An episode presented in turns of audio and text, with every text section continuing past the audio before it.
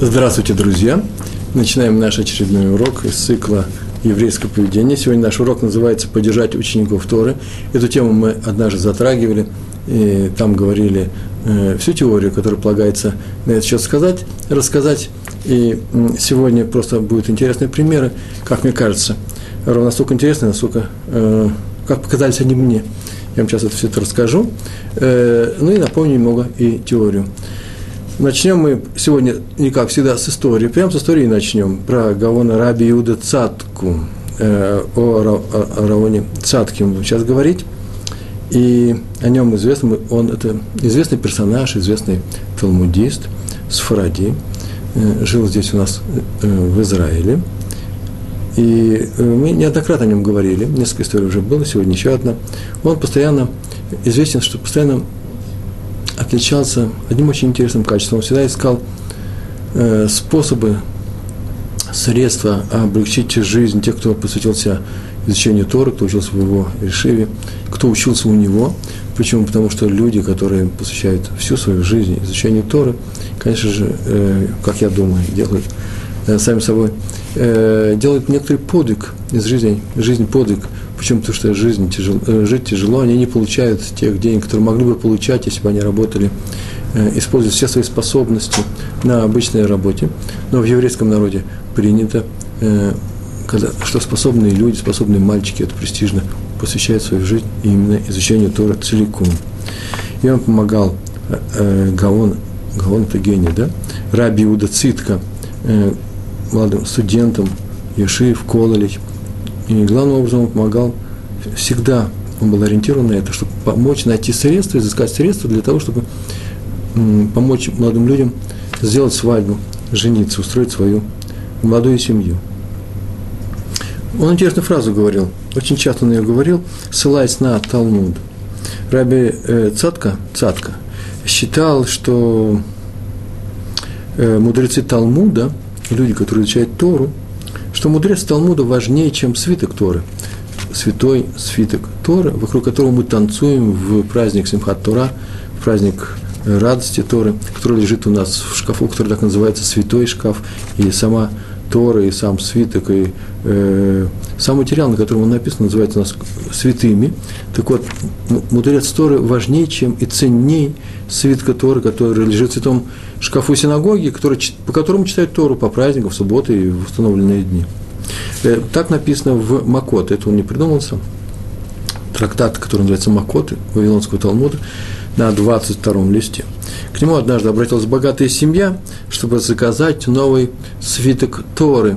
Они принесли большие деньги, и э, он знаком со всеми, с теми людьми, которые пишут свитки, и заказали они у него э, новый свиток Тора в памяти об одном своем умершем э, родственнике. В этой истории даже написано фамилия его, имя его, Раби Йона Алеви. И он обрат... предложил, Равцатка предложил, давайте, говорит, обратимся к Габаю. Габай – это служащий в нашей синагоге. К Габаю спросим, сколько свитков Тора у него в шкафу. У нас в шкафу под его наблюдением большой шкаф, красиво установленный, э, с красивыми с красивой драпировкой, а сефардские э, свитки Тор, как вы знаете, хранятся в богатых футлярах, очень красиво все это э, и дорого, э, это стоит очень красиво они все. И спросим, сколько таких свитков Тора уже стоят в своих футлярах у нас в шкафу. Они обратились и спросили, и тот сказал, что десятки свитков. Это вообще синагога там такая необычная, большая. Раф Иуда Цатка был руководитель большой синагоги, большой Ешивы десятки свитков. И как они используются в течение года? Ну, как используются? Нужно в, во второй день в пятый день недели, в понедельник и в четверг мы их достаем и читаем утром по этим свиткам. В воскресенье, по празднике, нового месяца, когда начинается новый месяц по-еврейски, мы их достаем. И так получается, что несколько десятков свитков, ну, в целом, в среднем, каждый свиток достается, ну, в лучшем случае, дважды в году. Дважды в году. И на что Раби Цатка сказал той семье, не лучше ли было бы потратить ваши деньги не на написание нового свитка, а на, на живую Тору? Свиток живой. Э, сефер, э, сефер хай. Они спросили, что это еще за живая Тора такая? И говорят, ну вот, молодые мудрецы, которые Тору учат каждый день, не лучше ли вам поддержать несколько молодых мудрецов в течение года, чтобы они могли устроить себе свадьбу, чтобы они создали свои семьи, где рожались бы дети, которые учат Тору, э, пошли бы они в хедер, и вы бы их поддерживали они продолжали бы учебу. Вы можете, конечно, если вы хотите, можете оплатить написание нового свитка. Это тоже деньги, не маленькие.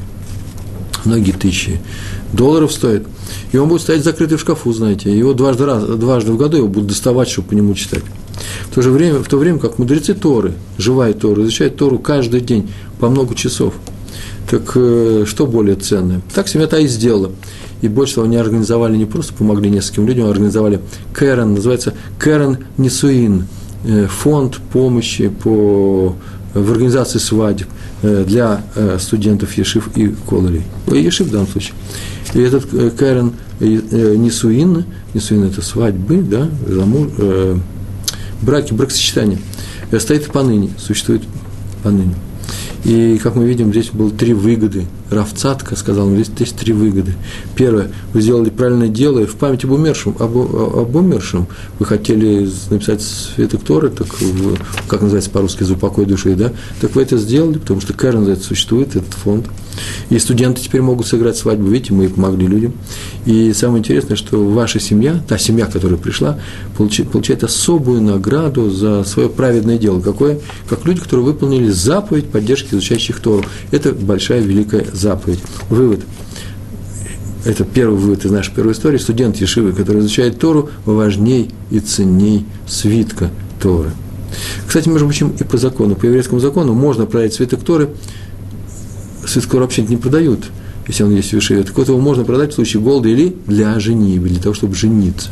Вот, вот эта вот поддержка учеников Торы называется э, выполнение этой заповеди. А теперь про источник нашей беседы, нашего урока. Написано в Торе, в разделе Корах, очень интересный раздел, и в книге Бамидбар, 18 глава, 21 стих. Там так написано, начинается новый новый раздел в Торе, красная строка своего, своего рода, и написано, а колену Леви, левитам, да, я отдам всю десятину от евреев в Израиле, от ту десятину, которую собирают евреи, во владение, чтобы они ее владели, за что? За, за их службу в храме. То есть все колены, колено, э, колено израильские, еврейские получат, э, каждый, свой, каждый колено получит свой, свой надел земли, а колено Леви – вместе с коинами, которые входят в это колено, будут исполнять службу в храме, поэтому свободны они от надела земли, они никакой землю не получат, а кормиться будут от чего? От приношения других людей. И это так называемая первая десятина. Э, э, считалось нужным делать таким образом. Каждый человек, который в любом колене получал, каждая семья получала землю, каждая семья получала землю – ее обрабатывали, собирали урожай, и нельзя было пользоваться этим урожаем до тех, урожаем до тех пор, пока не будут отделены определенные, э, определенные вещи. То есть, смотря, первая десятина левитам идет, и вторая десятина была, и трума была. Все это изучается у нас в еврейских законах, но главное, что сейчас отметили, что первая десятина, именно десятина, десятая часть, отдавалась колену Леви. Причем отдавалась не как дань, не как штраф какой-то, нет. Это была просто их доля в наследовании земли. Всем дается земля, земля кроме колена Леви, и каждому дается часть э, левитская. Вот эту часть в виде урожая они возвращают этим левитам. А они выполняют тяжелую работу, серьезную работу. Они изучали Тору и приносили жертвы, и выполняли все службы в храме. И храм это говорят, говорится на других уроках, мы говорили, еще будем говорить о том, что храм выполнял определенную функцию. Это не просто место поклонения Всевышнему, единому Всевышнему, э, за который, который мы взяли, эту работу взяли себя, на себя, э, служить ему, но это еще и некоторый механизм искупления тех грехов, которые совершает еврейский народ э, целиком или э, в частности каждым евреем, каждым коленом, каждым городом. Так вот, это искупление происходило именно при помощи службы в храме. Как это работала, это отдельный разговор. Сейчас в двух словах это нельзя сказать, но это важная работа, была важная работа, э, которая нужна была для всего еврейского народу. Скажу только одно. В каком направлении тут нужно было бы вести этот урок, сказать, что такое искупление? По крайней мере, не накапливались грехи еврейского народа. Если бы они накапливались, то их никак нельзя искупить, кроме как создать. Или их не делать, или шуву нужно сделать, или страданиями. А еще был один такой вариант э, при помощи э, службы куэнов и левитов в храме. И только поэтому наш народ вечен. И на самом деле вечен в то время, все время, пока стоял храм. Почему? Потому что э, все наши прегрешения, которые бы накапливались, а потом привели бы, дошли до предельной черты, до красной черты, и народ был бы, не дай Бог, уничтожен, как все остальные народы в мире пропадают именно из-за этого, то мы не пропадаем в силу чего? И именно в силу нашей готовности служить в храме, служить нашему Всевышнему и учить Тору. Так этот механизм работает, но это в общих словах. Еще одна история – Э, а еще мы даже там ничего не кончили. Про первую десятину мы говорили, и еще Рамбам постановил в своей книге, Рамбам, Маймонит, написал, что э, не только левиты, но и каждый, кто посвящает себя служению Всевышнему, Творцу, да, его будет кормить община. Может быть, не в разделах одной десятины от всего урожая, но обязана община, любая еврейская община, кормить тех, кто э, изучает Тору. А если вы скажете мне, ну, Реброван, что будет, если вся община будет учить Тору, кто же ее будет кормить, кто же будет давать эту десятину. Так вот, мир устроен таким образом, так работает весь этот механизм, что всегда найдутся люди, которые с удовольствием будут помогать э, именно еврейской составляющей э, нашего народа изучению Торы. Не было еще ни разу друг, по-другому, я надеюсь, этого и не будет.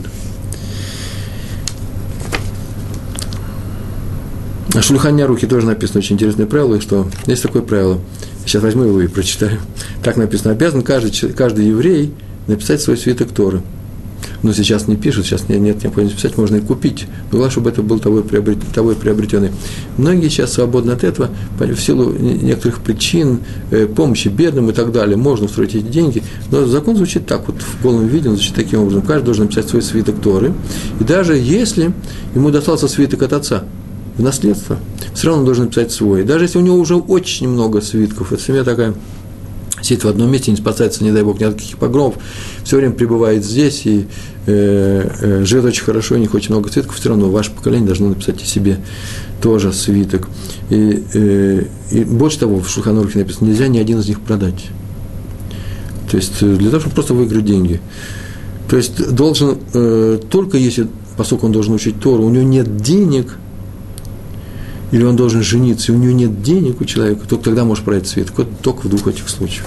А теперь история, которую я обещал. Раби Натан Инфельд, э, ныне существующий раввин в э, руководитель Ешивы в Бершеве, здесь на Украине, на, на юге, на юге Израиля. Он рассказывает, что когда его назначили на пост главы Ешивы, он познакомился со многими богатыми людьми этого места, которые помогали Ешиве, так положено – и он с ними в первую очередь познакомился, они им помогали и сейчас помогают. Э, в том числе, как организовывали свадьбы для Аврихием и так далее. Помощь такая была. Э, произошел однажды с ним такой эпизод, такой случай. Он это рассказывал на своем уроке, и это вошло в книгу, которую мне довелось читать. Однажды Раф, э, Раф Инфельд повстречал на улице одного своего старого знакомого, очень состоятельного человека, который вдруг шел по улице в, насто... в это время. Он же был очень старый человек, ковылял по улице – был одет в старую изношенную одежду, и лицо у него было печальное, он спросил его, как дела, а тот сказал, что потерял вообще вкус к жизни, он потерял, и поэтому ждет вообще дня своей смерти, ничего ему не интересует, доживает свои дни. Возьми ты его, Рафа, и спроси, знаешь, он вообще-то живет, он один. Вы уже побеспокоились, чтобы о вас читали кадиш, раз уж готовитесь к последнему моменту своей жизни? Кадиш, мешну.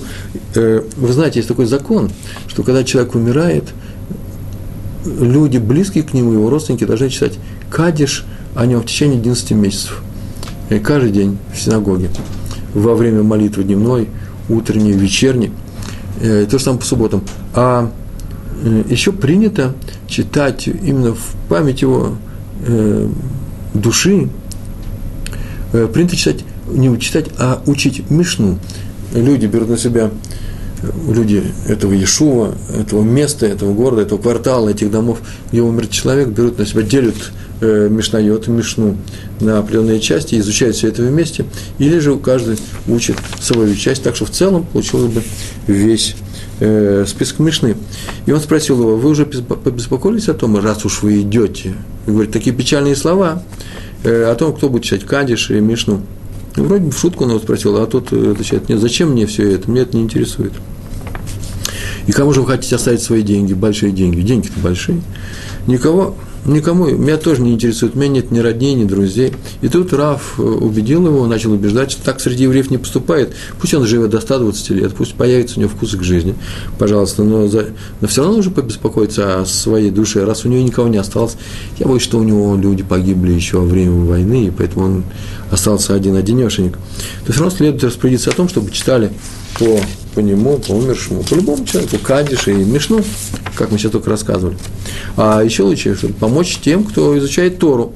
Так можно помочь душе умершего человека самым наилучшим образом, так сказал Раф э, Инфельд, Ицхак, э, Натан э, Инфельд этому человеку. И сказал, он так убедительно так рассказал, что тот сказал, что он подумает. А на следующий день пришел к нему не в старой, не поношенной одежде, в праздничной одежде, с просветленным лицом.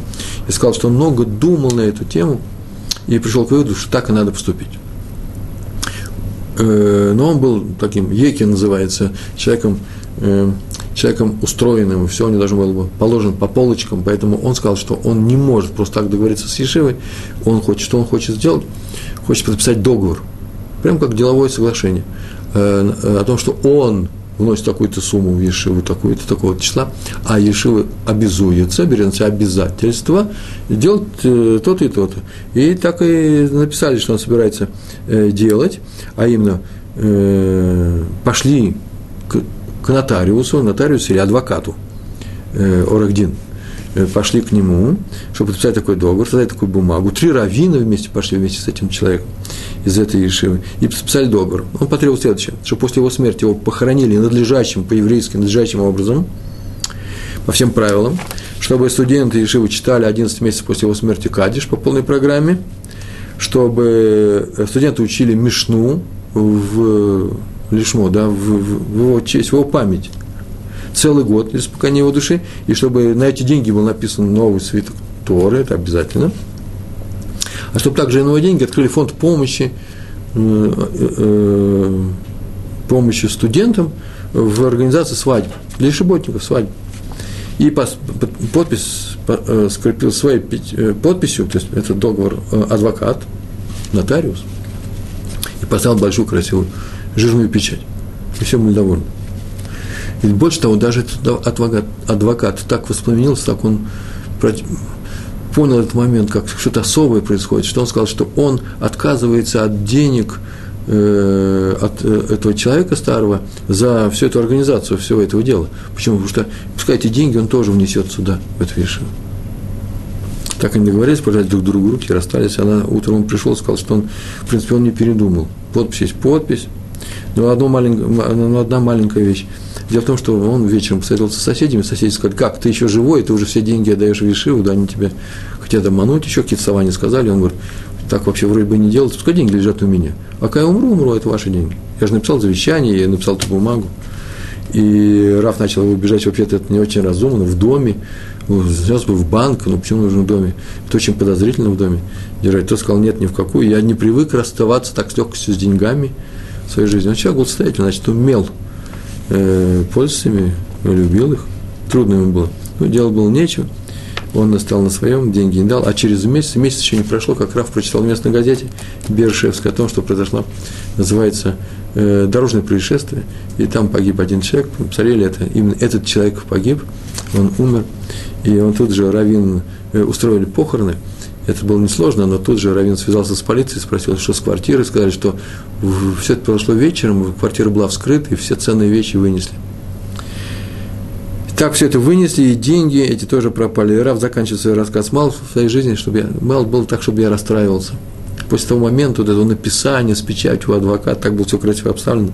Даже не из-за денег, потому что обычным образом нам приносят не меньшие деньги, дешевле. А то, что из-за одной неосторожности этот человек совершил такой проступок, и что его так теперь душа не найдет успокоения, потому что кто же будет по нему будет печатать мешну, и вообще все остальные вещи, деньги пошли прахом. Впрочем, мы на себя взяли, добавляет Аравин, Инфельд взяли на себя э, обязательство читать целый год, мы читали по нему Кадиш, бесплатно, конечно, но все равно это было жалко человека, так он из-за простой такой вещи трудно было расстаться с деньгами, и он ну, потерял больше, чем приобрел.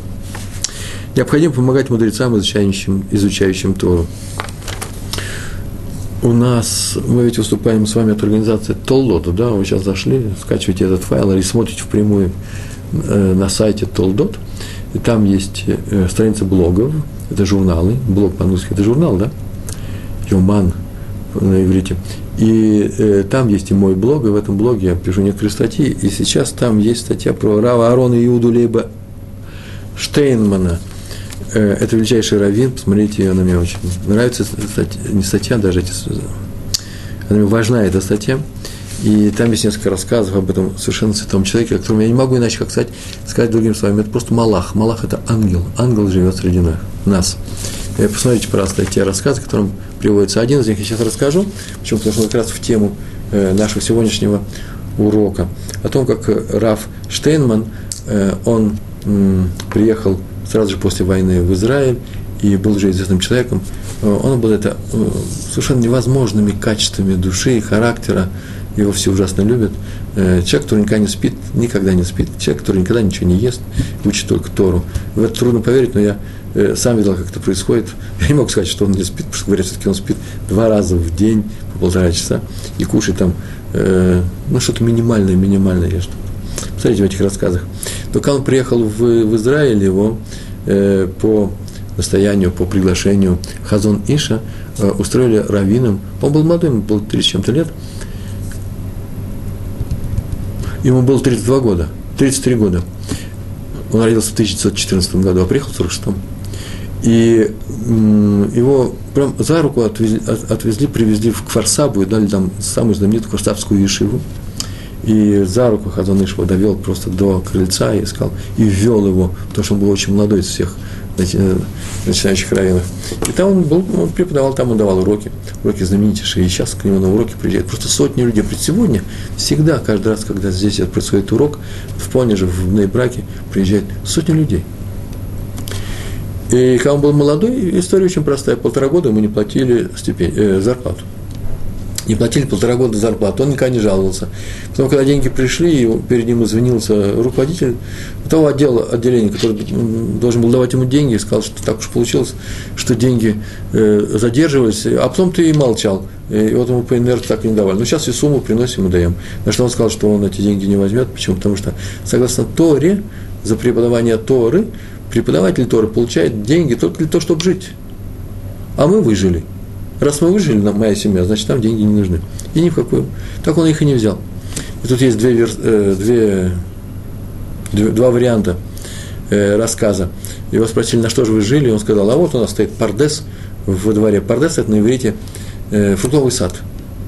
Во дворе никакого пардеса не было, там стало одно одинокое дерево. Он сказал, ну, посмотрите, это же, это же апельсиновое дерево. Посмотрите, да, апельсиновое дерево. Вы видите, ни одного плода на, ней, на, на нем нет? Да, увидим. Это мы съели.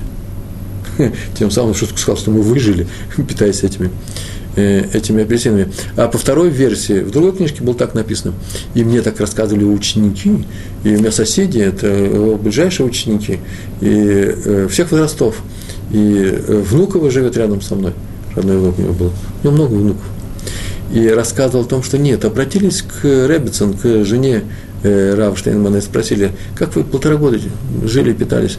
Вот мой муж узнал очень интересный рецепт, узнал, что из баклажанов, они очень дешевые, крайне дешевые были тогда в Израиле, сейчас немножко подорожали, тогда в 40-х годах они просто стоили копейки, фрукт рос сам по себе, э, можно делать множество разных блюд, добавляя разные приправы – восточных приправ много, они тоже почти бесплатные. Мяту добавишь, получается то-то, э, добавишь э, соли чуть больше, получается то-то. И вкус птицы, вкус рыбы, рыбы, вкус разных каш. Мы целый год питались баклажанами. Правда, всегда этот рассказ кончается таким образом, но баклажаны, как известно, тяжело действуют на желудок, почему так считается в народе, я не знаю. И для нас это изысканное блюдо, мы любим баклажановую икру, все в, в субботу обязательно должна быть, но если кушать одним баклажан в течение полтора года, так или иначе открылась язва у Рава Штейнмана, человек мало кушает, у него язва, и два раза была операция, и это все того, что он отказался брать деньги, которые, которые ему полагались. Все равно мы должны оказывать помощь тем людям, которые э, изучает Тору. А по этому примеру должен знать, что вообще-то человек, который изучает Тору, должен быть, должен быть, быть готов к любым э, э, стеснительным обстоятельствам, потому что тяжело жить. Он не для, для того, чтобы получить материальные э, какие-то вещи, благополучие в этом жизни учить Тору, а именно в духовном смысле, а поэтому должен быть готов к тяжелой жизни. Так они, эти люди, и живут. Еще одна история, как 60 лет, на, 60 лет назад э, пришел Раби Шломо Канеман, вот тот э, э, учитель, который э, передал руководство Ешивы Поневиш после Ешивы в Кварцаве э, э, Раву Арону Иуда Лейбу Штейнману. Э, был известнейший ученый Раби Шломо Канеман. Он был долго руководитель Ешивы Поневиш в Бнебраке, он пожаловался однажды Хазон Ишев на то, что тоже в 40-е годы были. Э, смотрите, какой легкости достигают люди, э, достают люди деньги на разные учебные заведения, например, в частности, на Тель-Авивский университет, который тоже был в сессионных обстоятельствах, а вот после войны новые здания строили, а известнейшая Понежская Ешива с трудом собирал деньги на единственное здание. И Хазон Иш сказал ему, нужно сравнить два закона. Давай посмотри в Торе, что об этом написано. Почему деньги на университет достать легче, чем деньги на Ишиву. В Торе, и он привел два закона. Один закон о э, нечаянном убийце, тот человек, э, том человеке, который нечаянно кого-то другого убил, по еврейскому закону, э, если было доказано нечаянность его поступка, то он наказывается, все равно наказание есть, э, тем, что он должен срочно бежать в Ирмиклад, в город убежище. Э, если есть какие-то мстители, которые хотят отомстить за смерть сына или нечаянную смерть, или отца, то они не имеют права э, нарушать, заходить в пределы этого города для того, чтобы убить этого человека, иначе они будут просто убийцы. И они там спасались. И нужно было срочно, срочно отправиться в этот город. Таких городов было несколько в стране, в Израиле. И Тора говорит о том, и в Талмуде об этом написано, что э, были указатели, стояли, по всем дорогам Израиля, где бы ни оказался такой человек, который нечаянно кого-то убил, он должен был срочно бежать в этот э, город убежище, где стали указатели, направляющие его, чтобы он не задержался в дороге. Это один закон. А второй закон. Есть предписывающая э, заповедь, мецва всем евреям в, на праздник, Регль называется праздник, это или Шивот, и Шивот, и э, Сукот, и Песах – в другом порядке, Песах, Шавот, Сукот, называется Регаль, должны были идти в Иерусалим и праздновать этот, проводить этот праздник в Иерусалиме. И они шли, и нигде никогда не было написано, не стало указателей на Иерусалим. Люди жили в другую эпоху, были другие дороги, это сейчас везде стоит надпись, мы идем на машине до Иерусалима столько-то километров, а тогда э, люди жили в своих, э, в своих местах, а если кто ходил, только торговцы. И вообще, в принципе, торговцев ходило было мало во времена первого храма, почему? Потому что было почти полное натуральное хозяйство, если кто и ходил, только сборщики налогов для храма и для, для, для, для царя его свита, его двора. Они знали, как пройти, а все остальные не знали, в принципе, дорог Индии. Не стоял указатель до Иерусалима 41 километр. Все шли люди и спрашивали других людей, как пройти в Иерусалим кратчайшим путем. Заметили, бежит убийца и никого не спрашивает, бежит по указателю, ближайший город убежище, там-то. А люди шли в Иерусалим и не знали, какой дорогой идти, справа или слева вокруг этой горы обходить, и они спрашивали людей. Зачем это было сделано? А для того, что если люди видят одного убийцу, если бы не было указателя, пришел нему спросил, как здесь ближайший город убежище, они сразу понимают, город убежище, а это убийца. Нечаянный, но убийца. Кровь пролилась. Потом второй приходит, третий. И они все случаи знают, все убийства. Это мы сейчас в газете все вычитываем. Страшная вещь, что мы читаем в газете э, о таких вещах и сразу видим, сколько смерти есть. А тогда считалось, что если человек слышит о том, что смерти-то увеличились в нашей стране, то это означает, что Всевышний сделал таким образом, что жизнь человеческая стала менее ценной, и люди спокойно относятся к убийствам, они не опасаются их. Тем более человек, который ставший на путь убийства, его ничто не сдерживает. В стране растут убийства. А поэтому, чтобы никто об этом не знал, никто об этом ничего и не слышал, и никто даже не вникал в эти убийства, чтобы они были позорным явлением, человеку было дано не расспрашивать людей, а бежать по указателям.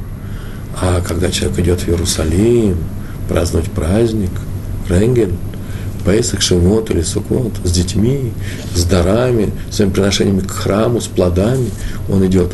И никаких указателей нет, и спрашивают людей, как вас мимо вашей деревни пройти по этой дороге или по этой луче в Иерусалим. Тут деревня слышит, что пошли люди в Иерусалим, начинают заблаговременно идти к празднику, и человек любой, даже тот, который вообще не собирался никуда уходить, у него тут вообще недоубрано осталось его поле, и он скажет, ой, срочненько нужно убирать, пойду-ка я со всеми, потому что весь, оказывается, народ идет в Иерусалим.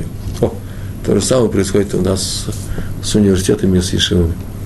Университет – это очень хорошее дело, конечно, замечательное дело, но люди не нуждаются в рекламе э, для университета. Почему? Потому что сам себе университет э, привлечет к себе тех, э, тех людей, которые хотят в нем учиться. А, уни... а, а Ешива нуждается именно в рекламе.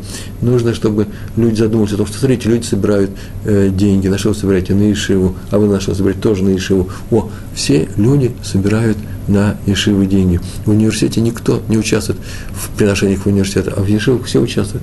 И поэтому, может быть, стоит задуматься о том, чтобы наш мальчик, когда он просится э, пойти в Ешиву, может дать, дать ему что Это называется э, э, рекламу Ешивы в нашем народе. Поэтому не удивляйтесь, сказал Хазон Иш э, Рабиосов Шлому Канеману о том, что для университетов это легко собирать деньги для Ешив, э, сложно. Между прочим, то же самое можно сказать о Воложенской Ешиве. Однажды такую историю рассказывал. Говорили, что знаете, в каком ракурсе мы это говорили? Э, есть у нас э, два урока, который называется «Основные положения», и там приводилось очень интересное правило. Давно я о нем, между прочим, не говорил, сейчас скажу. Называется правило такое. Как человек узнать, поступает он правильно или неправильно? Один из способов узнать, идет ли человек путем Творца очень простой. Если он идет правильным путем, то Всевышний ему всегда помогает на этом пути. А если он идет неправильным путем, неугодным в глазах Всевышнего, то Всевышний что? Ему не мешает. Поэтому если убира... вдруг какие-то препятствия, которые возникли на каком-то пути, начинают просто как-то противоестественным физическим образом уходить с пути, оказывается, на небе тебе помогают.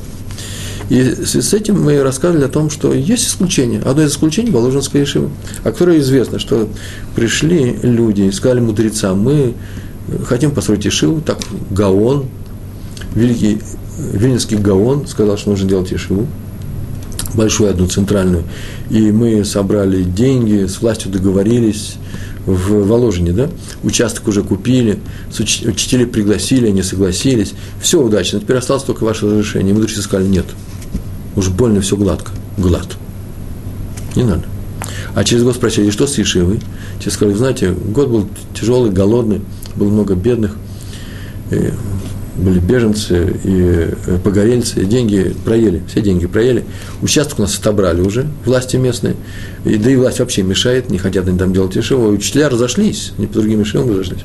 О, сказали, теперь начинайте строить строительства этой Ешивы. Почему? Потому что сейчас это вам будет помощь с неба. Какая помощь? Да потому что трудности, о которых все прослышали, как это трудно будет всем миром по вам помогать, и это будет та помощь, которую небо нам и окажет. Реклама и помощь. Все люди узнают о том, что сейчас мы, каждый участвует минимально в строительстве этой Ешивы, и эта Ешива будет на, на, народной, и так оно и, э, и было. Почти сто лет существовала Ешива, одна из лучших, одна из самых знаменитых Ешив в истории еврейского народа, включая и э, наш, э, э, два храма, и включая Вавилонский период, и включая э, э, средние века и новые, э, новые века, самые знаменитые из всех Ешив мира, Воложенская Ешива.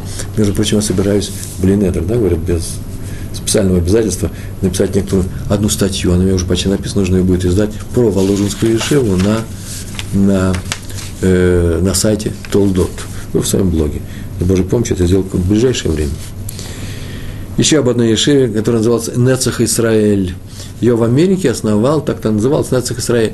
Называлась э, Ешева, ее создал раби э, Исраэль Зеев Гусман, известнейший учитель Торы. Именно Гусман, там, Гимл, Гусман.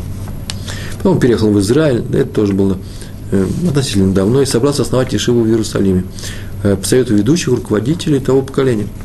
Но сначала он давал уроки, по-моему, в браке, да, наверное, в браке, и на них собрались тоже сотни слушателей, включая великих талмудистов. Я даже написал, люди, которые старше его были, величайшие ученые, Раби Хескаль Абрамский Раби Сак Гутнер – приходили на уроки Рава Гусмана. И когда он начал организовывать Ешиву, ему сказали в Иерусалиме, и он приехал сюда.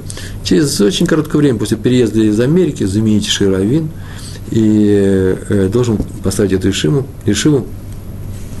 И перед Равом Гусманом э, встали две, э, э, альтернативы была, да, две альтернативы. Э, где покупать участок, и было, можно было купить два участка, один из двух участков, один участок в Майашарим, а другой в, э, в месте, которое называется Рехавия. Это такой богатый район в Иерусалиме, э, там стоят виллы богатых людей, э, зеленый, ну, обеспеченные люди. Э, но дело в том, что в Меа Шарим участок этот стоил, а может даже и здание, э, стоил 30 тысяч долларов, в то время это были большие деньги. А вот в Рехаве 150 тысяч – это страшные деньги. Часто 150 тысяч – это э, ну, просто уже миллионами все исчисляется. Доллар другой. И э, у Рава Гусмана не было таких денег. И все ему советовали, он со всеми советовался. И Раби Лезер Иуда Финкель посоветовал один из авторитетнейших мудрецов, сказал, что надо покупать, конечно, в Рехаве. Почему? Он даже ответил, ну что мы все время строимся и э, устраиваемся в гетто, в Миашарим. Все, значит, там внутри. Нужно выходить наружу, нужно показывать людям, что вообще-то мы и можем жить и обычным образом со всеми вместе. Рехавия, замечательный район, живем в свободном городе, никто не будет против. Вам же продают землю, покупайте, он говорит, а где взять деньги? Всевышний поможет. 150 тысяч. Говорят, что он даже приехал деньги на самолет он одолжил эти деньги. У него не было-то денег, в принципе, но нужно еще было организовывать. Шифта было очень мало. И в это время Рава Гусмана посетил, можно сказать, самый авторитетный мудрец из всех хасидов э, Ребис Чебани. И он настоятельно советовал купить тому участок именно в Рыхаме. И всяких объяснений. Всевышний тебе поможет, ты увидишь. Ты согласись на эту сделку, и деньги у тебя будут. Дело было в том, что вообще владелец участка был вообще тяжелый человек, он был такой непростой человек. Он сказал, что желающих много, несколько, может, он блефовал, не знаю. Там было написано, что желающих несколько. И каждый хочет купить этот участок. Поэтому он дает Раву Гусману два дня на размышление. Если через два дня он так и не скажет, что он покупает, участок уходит. Причем выдвигает следующее условие. Как только ставится подпись о приобретении, предварительный договор, 30 тысяч долларов тот кладет на стол. Рав Гусман. 30 тысяч долларов. Это столько стоит вообще вся сделка в Меашарим. А остальные деньги нужно будет разделить на 40 выплат, 40 месяцев. И если хотя бы одна выплата опоздает, деньги прошли. Все, пропали. И Раф напоследок посоветовал своей женой, с Ребетсон, с, с Равиншей, да, Ребетсон называется. Та сказала, что еще не было такого случая, чтобы их семье не помогли в таком святом деле, и так будет и на этот раз. И тогда Раф пошел молиться к Котелю. Котель – это э, Стена плача в старом городе. И причем он пришел, пошел туда молиться и сказал своим, э, своим людям, друзьям, родственникам, жене, что он вообще не молиться идет, а беседовать, советоваться со Всевышним. Так он и пошел к нему. Потом рассказал про эту беседу. Он пришел и сказал, Рибона Шеля Аулам, то есть господин этого мира. Ты же знаешь о том, что Рамбам, великий Рамбам, многие свои законы начинает словами «так сказал Всевышний», «так приказал Всевышний». То есть получается, что он опирался на тебя. Это означает, что то, что написал Рамбам, вообще мы принимаем как, слова, как твои слова. То есть ты делаешь мир по Рамбаму. Известно, что в каждом поколении есть свои, свои руководители. В том поколении был Рамбам, в каждом поколении свои руководители. И написано в наших книгах, что Ифтах в своем поколении, как Шмуэль в своем. Ифтах – это судья, один из самых больших судей во времена судей. А Шмуэль – это величайший пророк. Так так сказано, как Шмуэль был в своем поколении, так и Ифтах в своем. То есть он был Шмуэлем своего поколения. И значит, э, в каждом поколении есть свои рамбамы. Мы живем по рамбаму. А вот э, в нашем поколении это чебаньские рэбы. Рэбы, э, рэбы с чебани. Он как рамбам в нашем поколении. А он сказал, покупай. Ты делаешь мир по рамбаму, значит, ты делаешь мир по Рэбе из Чебани. А следовательно, я тебя очень прошу, помоги ему, своему Рамбаму, помоги. Рэбе из Чебани, достань, чтобы я достал эти деньги. И еще ты знаешь прекрасно лучше меня, все, все скрыто тебе известно о том, что я не могу ходить и просить денег. Получается, не получается. Не потому что неудобно, не получается у меня, это не моя профессия. Я не умею. И с женой я так договорился, что я буду в самом начале, что я буду учить Тору, я не буду собирать деньги Я не занимаюсь шнором, это называется шнор, да, собирать деньги. Есть такая профессия. Это условие нашей женитьбы. А она мне сказала, как Чебанер, как Рэбе с Чебани, покупай, помоги ей тоже. Поэтому помоги двум. Чебанинскому Рэбе помоги э, моей жене. Так он попросил, вернулся домой. Ну, вечером позвонил по телефону своему зятю в Америку и сказал, чтобы тот попробовал собирать деньги на эту ишиву. Он никогда его об этом не просил. Он никогда никого не просил собирать деньги. А то взял, позвонил. Он сказал, что у него есть разрешение от Всевышнего. Попробуй собрать деньги. И тот ему собрал 150 тысяч в ну, какую другую сумму, какая там должна была сумма, не 150 тысяч, а 30 тысяч, первый взнос за, за, за полтора дня. И тут же эти деньги были собраны. Еще там не знали, что в Америке собирать деньги легче, чем в Израиле. Это просто история о том, как ставилась эта Ишива, и как американские евреи с удовольствием собрали деньги на э, одну из самых знаменитых Ишив сегодняшнего дня здесь. Мы с вами участвуем, кстати, в, в помощи э, студентам Ешив, в, в поддержке э, тех, кто изучает Тору. Американские евреи вся участвовали в этой истории тоже. История следующая про Хофицхайма, Раби Сройля Мейра Акоена. Он ведь не сразу стал Хофицхайм. Хофицхайм – это название его книги, его называли так – такое имя дали ему. После того, как он написал э, целый ряд известнейших книг, по которых мы изучаем законы Лашонера, да, законы, законы, касающиеся нашей речи, что можно говорить, а что нельзя, о других людях. Так вот, э, сначала он был просто Исроль Мэр, Акуэн, э, когда был маленький. Когда ему было ровно 9 лет, по-моему, день в день, его отец взял из родного города Радина и отвез в Вильнюс, Вильна, и там он его оставил в Ешиву, пристроил в Ешиву чтобы он учился. Ешива для маленьких детей до 13 лет. Э, в то время делали таким образом. Не было э, пнемия, не было общежития. Э, Ешива только преподавала, только учили. По-моему, даже бесплатно. Какие-то деньги они собирали на учителей и на здания, на что там еще они собирали. А мальчиков разбирали по семьям. Кто-то давал, брал на себя обязательство дать койку, чтобы мальчик приходил ночью, спал, а кто-то кормил детей два раза в день, э, как-то делили, э, кто-то брал себе обязательство этого мальчика в течение полугода-года кормить один раз в день. И еда была самая примитивная, э, минимальная. Вот все так жили.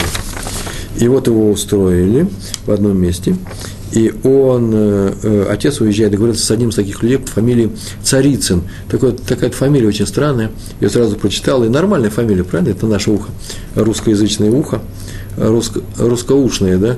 Э, э, оно как звучит? Царицын, слово царь, да? Оно по-еврейски, оно звучит совсем другому. Царицын – слово царь, тот, который делает проблемы, да еще царац, да еще второе «ц» появляется, который делает очень много проблем. Я был человек состоятельный, и он взял этого мальчика, чтобы его кормить, а потом пожалел, и когда отец уехал, через некоторое время сказал, значит, что я этого мальчика кормить не буду, все, делайте, что хотите. А за него даже некому просить. Ну, наверное, потом люди пошли, значит, его уговаривали самого, сказали, что мальчик необычайно одаренный, Хофицхайм будущий. Тот сказал, ладно, много у нас тут Хофицхайм, я не могу по каким-то своим причинам. Так иначе мальчик остался ни с чем. И через несколько дней его пристроили, но эти несколько дней он жестоко голодал. Никому даже в голову не пришло, что мальчик голодает. Ну, ничего страшного, ну, молодой организм выжил и прожил очень много лет, как мы знаем. Так иначе прошли годы, и мальчик из Мейл стал всемирно известным Хофисхаймом, он даже с властям был известен, с ним приезжали представители власти, советовались. И вот, а это Царицын, между прочим, еврей Царицын, занимался бизнесом очень удачно, стал очень богатым человеком, но тут на него пошла, какая-то полоса неудач. Кто-то написал донос на него, наложили арест на его, э, на его товар, ему самому грозила Э, неприятности, или он там какую-то взятку дал каким-то чиновникам, еще что-то. Так или иначе он попал э, в тяжелую переделку, и он пришел к Офицхайму, куда еще идти? Все шли к Офицхайму за советами в таких случаях, чтобы он замолвил словечко перед властями, и он пришел к нему и рассказал, в чем у него дело. А Хофицхайм, как только взглянул на него, сразу же узнал. Царица. Ничего не сказала. Да нет, сказал. Он спросил, вот помнишь, мальчик был такой маленький, которого ты отказался кормить в такие-то годы. То сказал, да-да, припоминаю. А сам смотрит на Ховицхайма для того, чтобы вспомнить, нет, это мальчик, вроде бы на мальчика того-то не похож.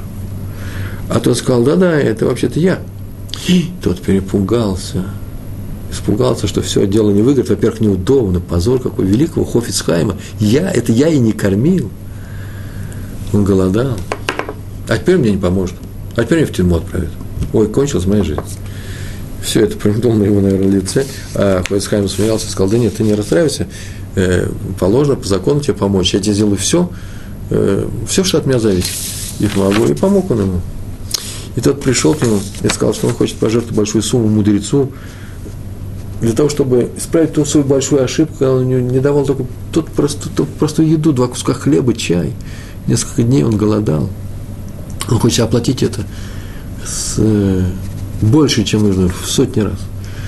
А он за это получит э, часть награды в деле за изучение Торы. У Хойсхайма большое, большая награда за изучение Торы. Очень большая. А он часть маленькую получит. На что Хойсхайм ответил, нет, ты свою возможность упустил, друг милый. Ты уже не вернешь. Кривой не, не выправишь, как написано в книге Куэлот, да? Э, в книге, которая называется э, э Куэлот по-еврейски. Э, а по-русски она называется как-то по-другому. Э, экклезиаст. Я прекрасно это помню, кстати, не надо мне подсказывать. Так вот, и в жизни ничего получится. Но ты можешь получить другую награду, не меньше этой. Какую другую награду? За поддержку Ишивы в городе Радин. И то с удовольствием согласился на это и получили. Все получили э, выгоду, все получили удовольствие. А главное, что угрызения совести, наверное, не было у этого Царицына. Человек с такой фамилией должен были большие угрызения совести должны были быть.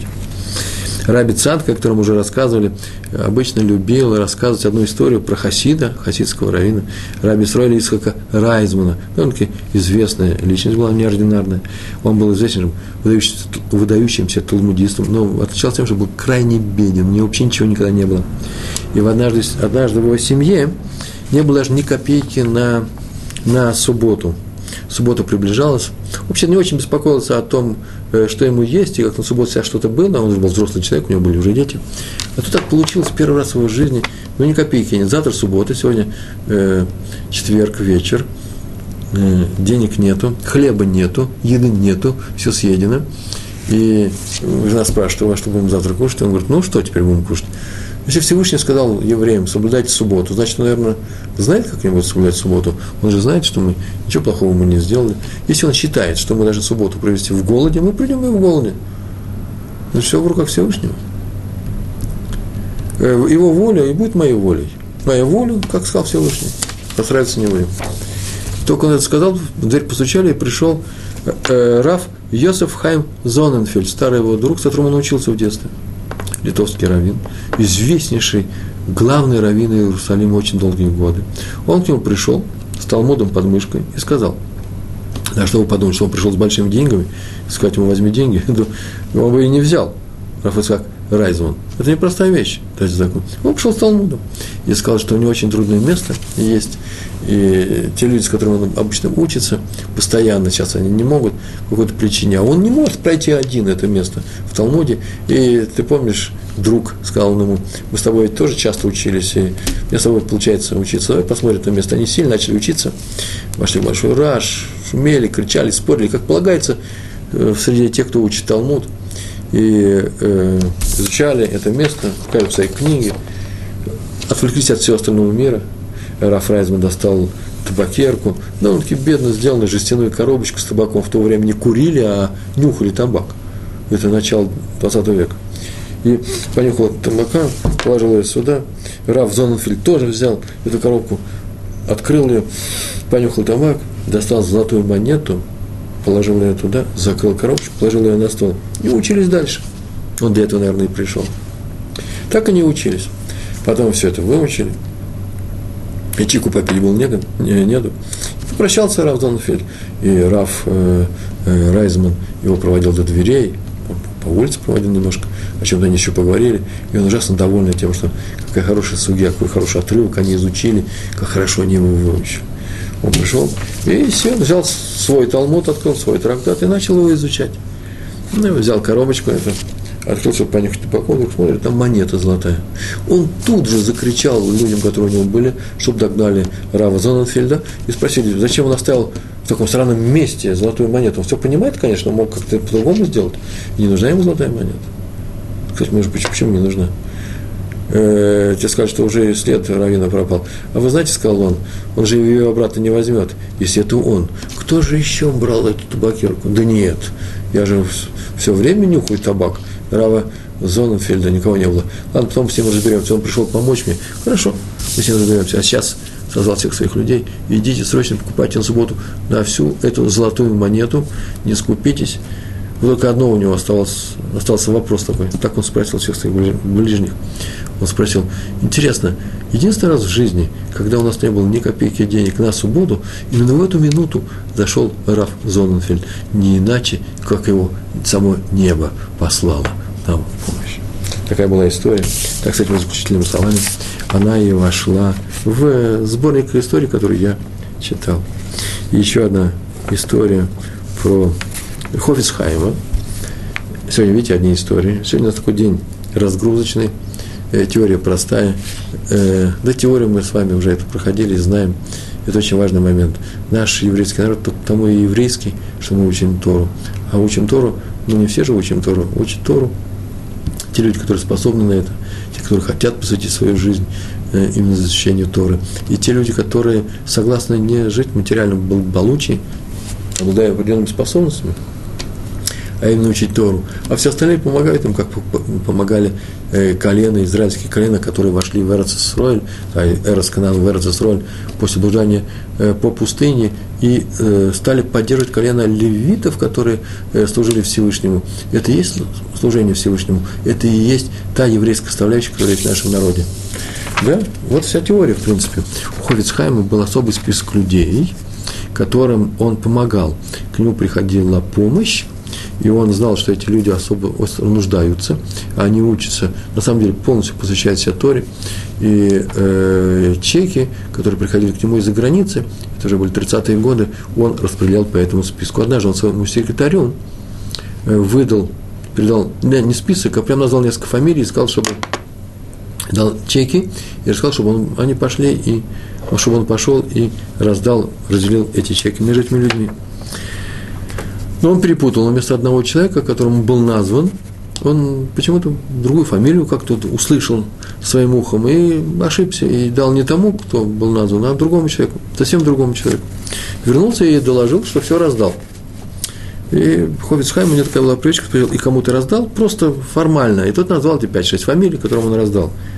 И Ховицхайм услышал, что там была совсем другая фамилия названа, не та, которую он сказал. Но он никак не дал даже не показал, не, дал, не показалось, что он услышал это. Он э, сказал, что извини, извини, я прослушал, повтори, пожалуйста, все фамилии. Тот снова назвал, да, Хольцхайм убедился, что вместо такого-то в этот список вошел не список, а в этот чек получил совсем другой человек. Ничего страшного. Он ничего не сказал, чтобы не смущать этого человека. Задумался, нужна тому помощь или не нужна. И начал разговаривать с своим секретарем о разных делах. Поговорили о многих вещах, а в конце он ему э, возьми и спроси, Скажи просто, да, кстати, а как они все чеки приняли? Нормально, никто не, не отпирался? Нет, нет, как обычно, это уже обычное дело было. Они же привыкли брать эти чеки. А скажи, просто, а вот такой-то, он, он такой человек с характером, э, он спокойно взял этот чек? Ты его не убеждал? Нет, нет, тоже взял.